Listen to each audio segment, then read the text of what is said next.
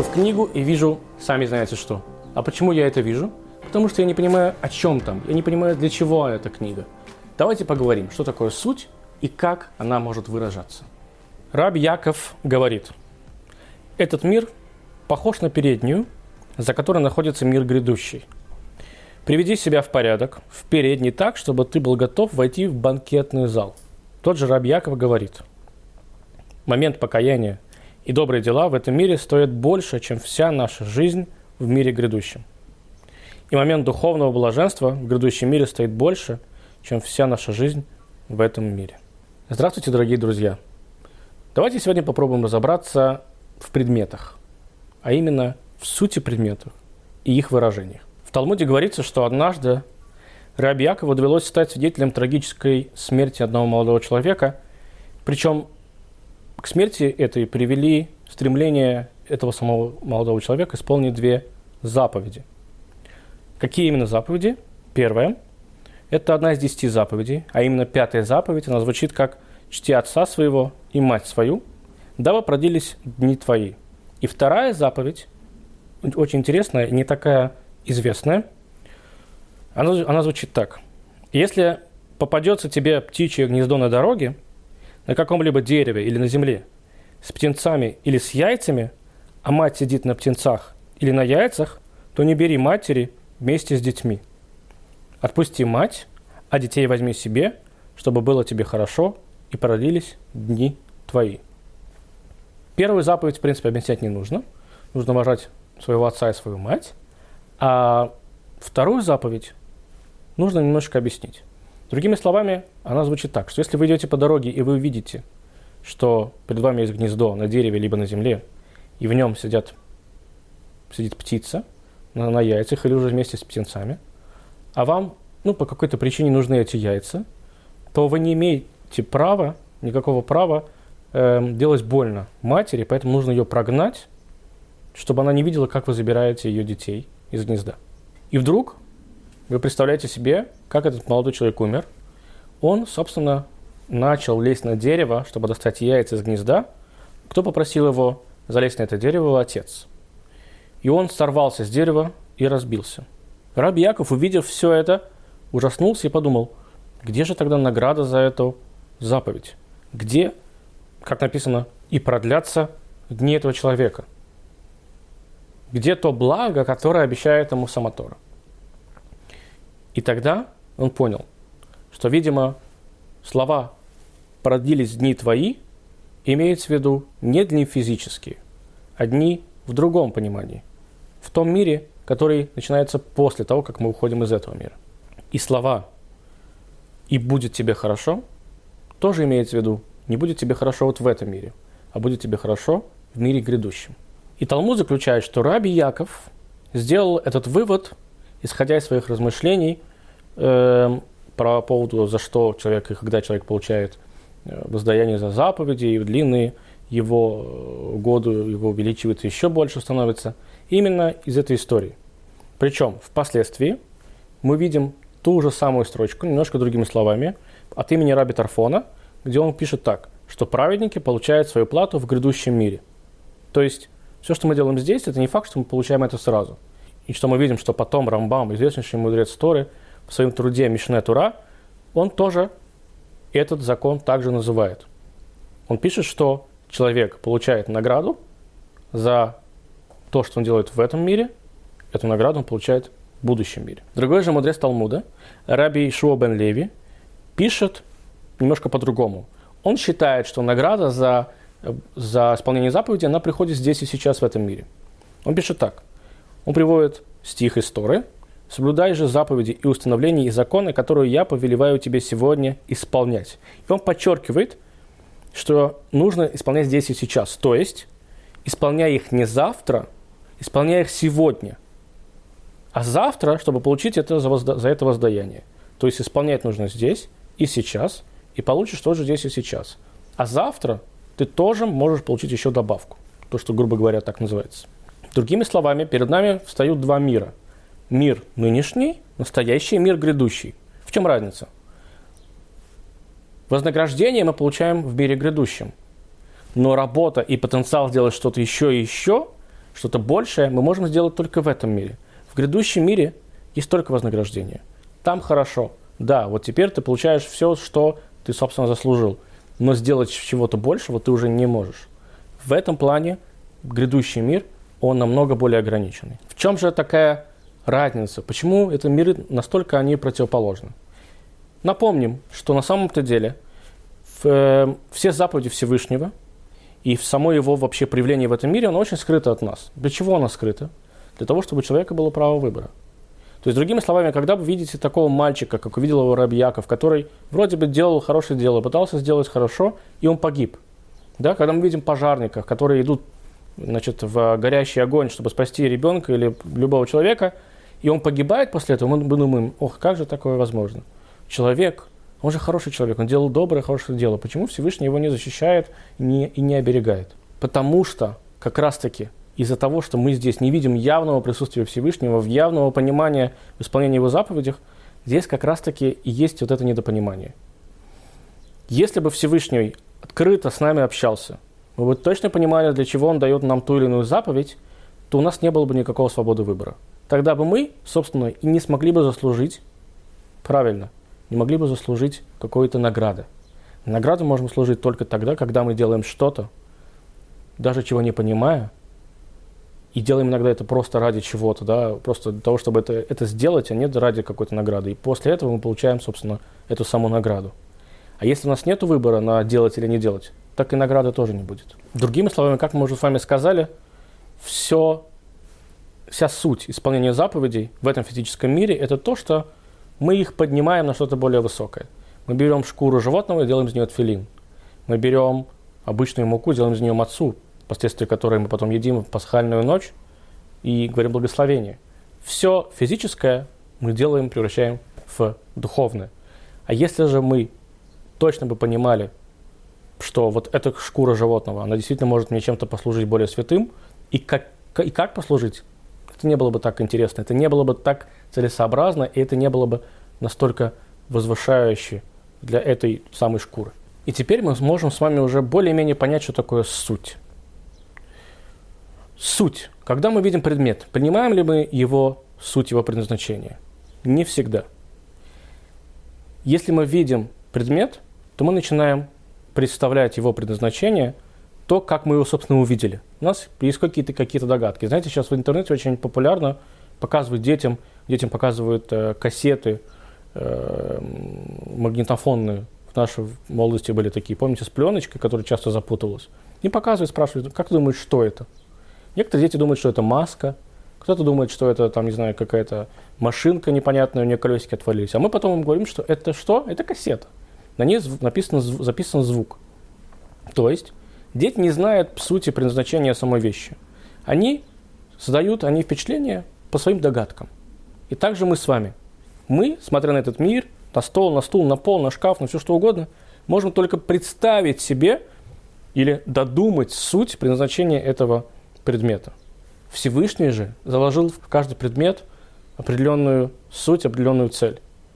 И когда мы работаем с этим предметом, вот именно тогда мы раскрываем его истинную сущность. Помимо такого понятия, как суть, есть еще и выражение этой сути. То есть, опять же, что мы с вами говорим? Мы видим стол, это его, его картинка. Суть стола в том, что на него можно что-то поставить. А как мы выражаем эту суть, когда мы, собственно, что-то с ним делаем, когда мы ставим. Когда на столе ничего не стоит, то никакого выражения не происходит. И это как раз-таки очень интересный, э, интересный момент. Почему Всевышний избрал заповеди и инструментарием для заповеди, исполнения заповеди именно физические предметы? Если бы это было что-то духовное, то каждый мог понаделать с этим все что угодно – Духовность – это настолько неосязаемая вещь, что никто не понимает, что внутри с тобой происходит, с твоим разумом, с твоим сердцем. А когда ты начинаешь уже работать с этим предметом, то теперь ты открываешь его выражение этого предмета. Ну, представьте себе, вы приходите на концерт, вы видите перед собой певца. Что вы знаете об этом певце? Вы знаете имя, фамилия, вы знаете, может быть, когда он родился, вы знаете, где он пел и что он пел. Но он еще ничего не поет. Вы знаете о нем его суть, что это певец. Как он поет, вы только слышали от кого-то другого. И в тот момент, когда он открывает рот и начинает литься песня, вот здесь вы уже абсолютно понимаете его целиком, этого певца. Теперь вы видите суть, видите выражение этого певца, вы видите выражение этого человека как певца. Вы теперь можете сложить о нем правильное впечатление. До этого вы не знали, вы только слышали там-сям и могли сами догадываться, хороший он певец или очень хороший певец. И тут мы припомним еще одну известную фразу. Награда за заповедь – заповедь. Или еще по-другому звучит так. Вознаграждение за доброе дело – это доброе дело. Ну, то есть вы сделали что-то хорошее, и вам в награду дают возможность сделать еще что-то более хорошее. Либо просто еще одно хорошее дело. Казалось бы, странная награда. Чего вдруг? Но если вернуться к первому пониманию этой строчки, то есть за награда за заповедь заповедь, становится все понятно. Что такое заповедь, мы только что с вами разобрали. Заповедь – это когда мы берем предмет и из его сути вытаскиваем его выражение. То есть мы теперь абсолютно точно понимаем, что этот предмет означает, для чего он нужен. Или действие, в конце концов. Что может быть лучше и прекраснее, чем понять суть действия, поступка, либо предмета вообще человека и выражение его. Посмотрите, что такое, как было бы классно, если бы мы понимали все. Для чего все, все, все это происходит. Вот это наша фраза, когда мы говорим, я не понимаю, что происходит, это значит, что мы действительно не понимаем, что происходит. Хотя представьте себе, что вы понимали бы, что происходит. Вы бы понимали, почему вдруг у вас мизинец заболел на ноге. Вы бы понимали, почему вас кто-то вдруг сейчас облил водой, дали грязью по улице. Вы бы понимали, вы бы знали, для чего все это нужно. И после того, как вы это поняли, вам дают еще одну вещь, чтобы теперь вы с ней разобрались, чтобы и вы поняли и ее суть. Ну что может быть чудеснее на самом деле? Тогда вы бы просто, бы, если бы вы так разбирались, вы бы знали, как и куда вам идти, что вам делать, чтобы было все правильно и хорошо. Но природа нашего мира создана так, что мы не сможем этого понять до конца. Как бы мы ни копались, до конца сути, до конца проявления мы с вами докопаться не сможем. Поэтому, ну, когда мы сможем понять, что и зачем мы это делали, только в грядущем мире, в котором нет никаких ограничений, нет никакого э, занавеса о том, что такое Творец и что такое его поступки и его замыслы. Вот там мы осознаем все и до конца. И вот поэтому мы можем теперь точнее понять то, что говорит Раби Яков. Напомню вам, момент покаяния и, до, и добрые дела в этом мире стоят больше, чем вся жизнь в мире грядущем. И момент духовного блаженства и в грядущем мире – стоит больше, чем вся наша жизнь в этом мире. То есть, теперь становится все понятно. Весь все... Теперь, понятно, теперь становится все понятно. Весь тот кайф и наслаждение, которого мы ждем и так и не получаем в этом мире, мы получим там. Но там мы не сможем разобраться в сути каждой вещи, а можем разобраться здесь. Понимаете? Всегда чего-то будет не хватать. Но по большому счету, наша работа сегодня, иногда просто нам может показаться, что мы непонятно, что мы делаем. Люди, которые исполняют заповеди, и они думают, что почему-то Всевышний должен каждые 15 секунд за это когда говорить спасибо и вознаграждать, они начинают от этого отходить. И это понятно. Их логика понятна. Я делаю что-то ему, пусть он делает что-то мне в, обратную сторону. Но только они не думают об одном, что вот эта красивая фраза «мы не понимаем, что Бог от нас хочет», я ее тоже не люблю но отчасти она верна. Мы иногда даже не догадываемся, что происходит с нами. Знаете, как говорят, что, не знаю, человек должен был полететь на одном самолете, а самолет упал. А? Человек опоздал на самолет, да? И тут вдруг почему-то мы додумываемся, что, а, видимо, Божья рука меня, меня отвела. А также, может быть, очень много таких историй. Колесо прокололо, поэтому вы не выехали э, на трассу, и вас там не сбил КАМАЗ, не дай бог. Или наоборот.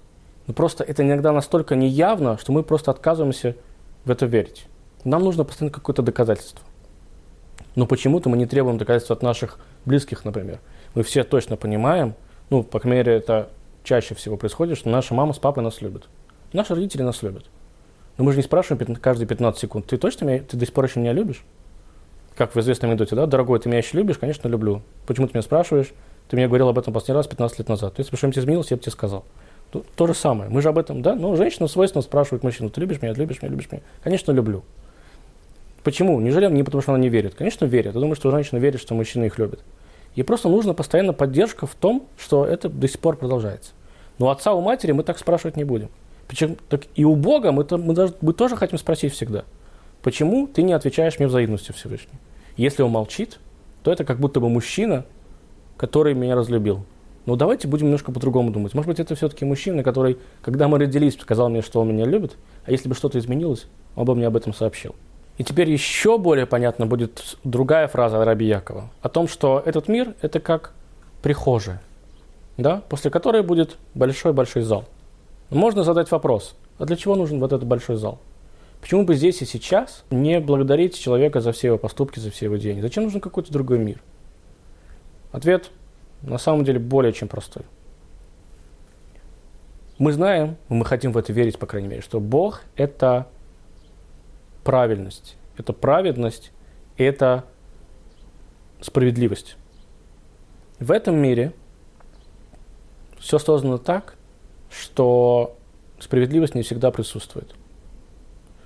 Справедливость восторжествовала, это не про нас не каждую секунду, по крайней мере – но должен быть другой мир. Вот этот коридор должен закончиться. Мы выходим в большой зал, где есть много вкусной еды, красивых напитков, красивых людей в красивых одеждах, хорошей музыки, где все справедливо.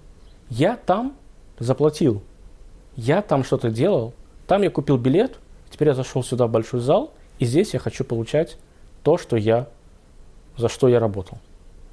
А там, именно потому что я работаю, и в том месте, где есть вообще сама идея работы, не может быть однозначно всего хорошего и только всего хорошего, и только всего справедливого.